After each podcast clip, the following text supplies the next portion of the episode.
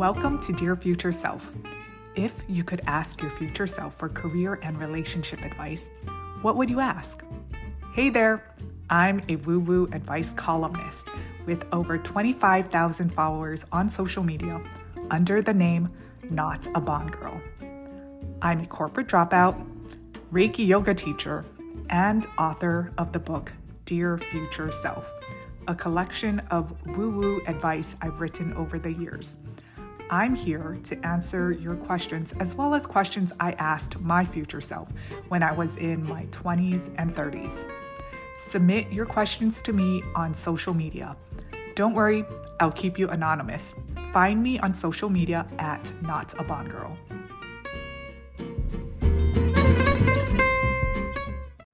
Hey everyone, welcome to the season finale of Dear Future Self.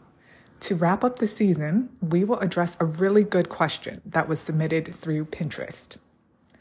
Dear future self, I'm in my late 30s and feeling behind in terms of work and life. I have all these milestones that I thought I'd reach by now. I'm in therapy, doing all the things from self care, healthy diet, exercise, and spending time with loved ones and friends. But I still feel empty and behind my peers and others my age. I don't have kids, never been married, and am nowhere close to doing what I enjoy for work. Any suggestions to get through this phase? Thanks so much. Your former self. Hey, former self. Thanks for your question. It's so relatable because we've all been there. Regardless of what decade in life we are in, we've all been there where we are doing all the recommended things, but none of it seems to be working, or we're just not seeing results yet.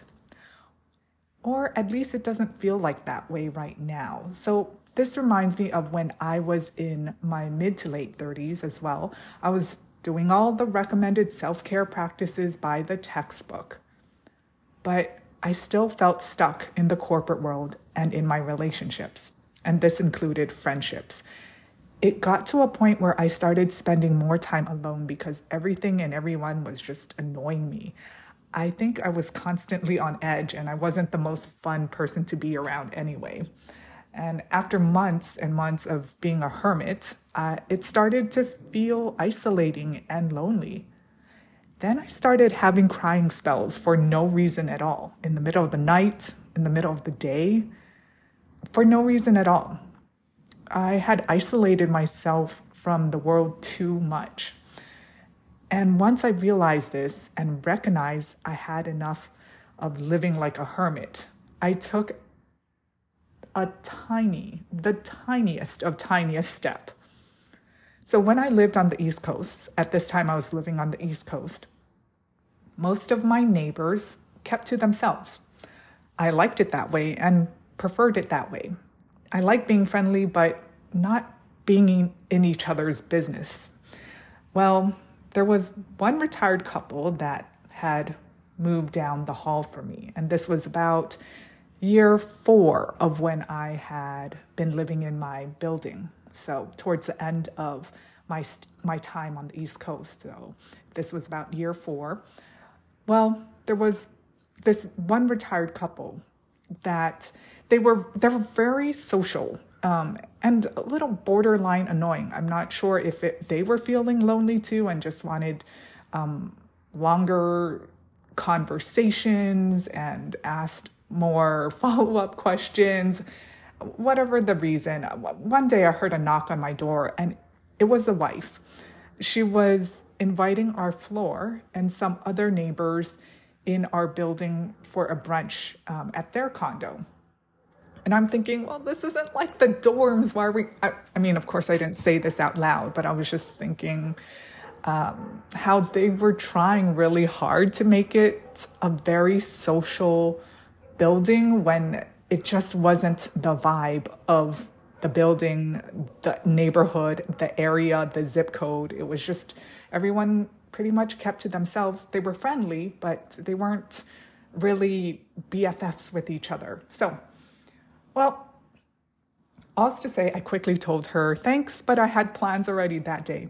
I didn't, but I wanted a little more separation with my neighbors uh, in my home life. So, well, Saturday morning arrived, and like the previous weekend, I had nothing to do. It was going to be another weekend of social isolation.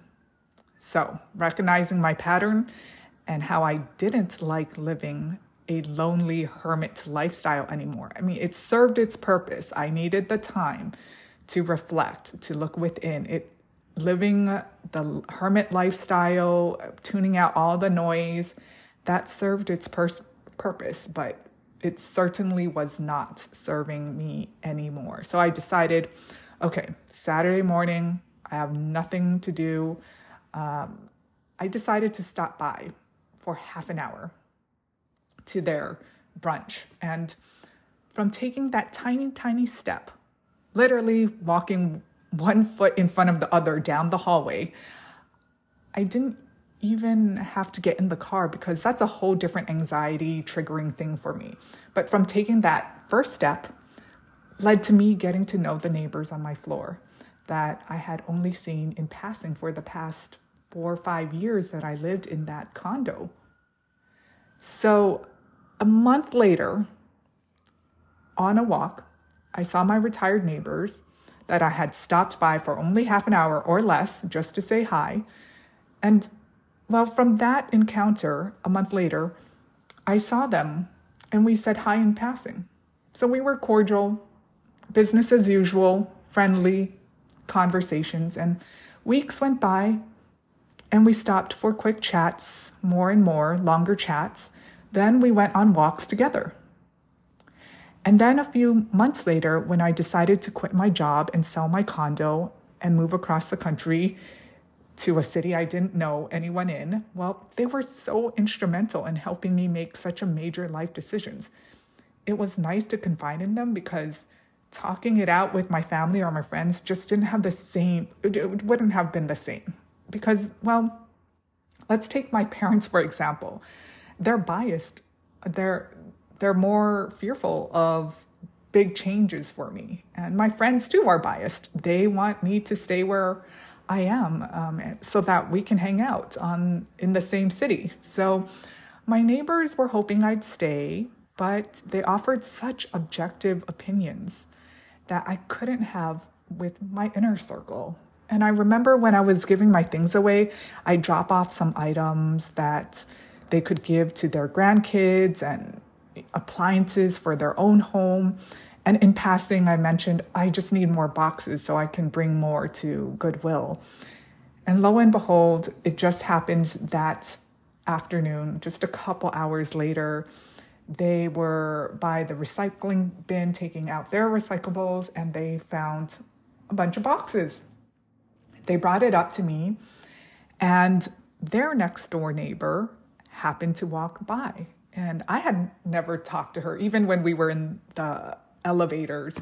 We were just pleasant with each other, but we've never had long conversations. We briefly met at the brunch, that, that Saturday brunch, but she just stopped and asked uh, how we were doing. And I mentioned that I was moving because she saw all the empty boxes that were being brought to me.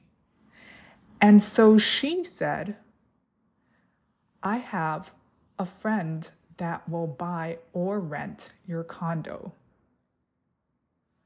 So, all to say that this stranger who I don't I didn't even know her name at that time, but it just ended up where I ended up selling my condo to her friend. And that that person actually had been looking on my floor for years and years and he just was not able to um, get his bid in time. There was always something that happened where he just was not able to secure a unit on my floor. And so lo and behold i was thinking of either renting it out or selling it and after talking with my neighbors, my retired neighbors, um, I've decided to sell it to their neighbor's friend. And we didn't even have to go through a realtor because there was just no point in I didn't need to list it. It was just going to the title company. And what made it smooth was the um, the buyer paid in cash. So there was no there very little paperwork needed for all these for it just was so serendipitous. And it just makes me realize that sometimes the universe will put the right people in our path if we just are willing to take the tiniest of tiny step. Even when I just stayed in my comfort zone, I didn't want to get in a car, I didn't want to be social. I only gave myself half an hour at that brunch, and uh, and I go on daily walks anyway. So I ended up going on walks with the neighbors. It couldn't have been more convenient in my bubble, and yet all of this just lined up so perfectly. I, and self and of all the, I was just thinking of all the gigs and side hustles and projects and business ideas that I've tried. I've never been I've never been a realtor. I've never looked into being a real estate agent, a broker, or any of the sorts, but somehow I ended up having to be uh, in some capacity when I was selling my condo. Um, both sides, buyer and seller, did not need a realtor. So it was just funny how we were each other's, uh, our own realtors and, and brokers, and we just needed to go to the title company. But, anyways, it reminds me of that. Um, quote by Martin Luther King Jr. faith is taking the next step without seeing the entire staircase. And this brings me back to your question too about you're you're taking all the right steps, the recommended steps, and good on you for going to therapy. So it, it's really hard sometimes when we aren't seeing or feeling any results. I, I get it. And so back to the quote with as far as faith is taking the next step even when you don't see the entire staircase. So continue to have faith and trust that while you aren't seeing tangible results or feeling any major shifts, what you are doing to heal, learn, evolve, and reach your goals are adding up. No experience is wasted, trust me. Keep taking that next step, one foot in front of the other because all the self care, healthy diet, exercise, therapy, and surrounding yourself with the right people is helping you to raise your vibrations to be in the vibrational frequency of where you want to be. I have no doubt you'll reach the goals you've set for yourself in work and life if you continue building this solid foundation for yourself. And like I've said in previous episodes, sometimes what we want is not always what we need. On the soul level, we evolve and grow and learn the lessons we're meant to learn in this lifetime. That might mean we won't be getting what we want. But if something is meant for us in this lifetime, whether it's an experience or a material thing, trust that it won't pass us by. If we're meant to, say, experience being in a marriage, that opportunity will present itself again and again because it's in our soul contracts, our dharma. So keep raising your vibrations by putting yourself in the frequency of how you'd like to feel. Kind of like how if I wanted to be a homeowner again, what I do is start researching my ideal home online first. Then I might go to open houses to visualize and get a better feel of the ideal home. And that helps me be in the vibrational frequency of being a homeowner. So, again, keep on putting one foot in front of the other, even if you aren't seeing or feeling results right now. I'm with you on this as we all are evolving beings.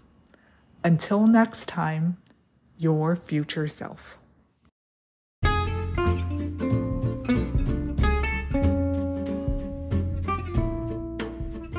Thank you for listening to Dear Future Self. If you're interested in reading Dear Future Self, the advice column, you can find it on Amazon. From practical strategies to relatable stories, this woo woo advice column is dedicated to helping you find clarity and inspiration. You can read it for free on Amazon Kindle Unlimited. Simply search Dear Future Self by Not a Bond Girl on Amazon.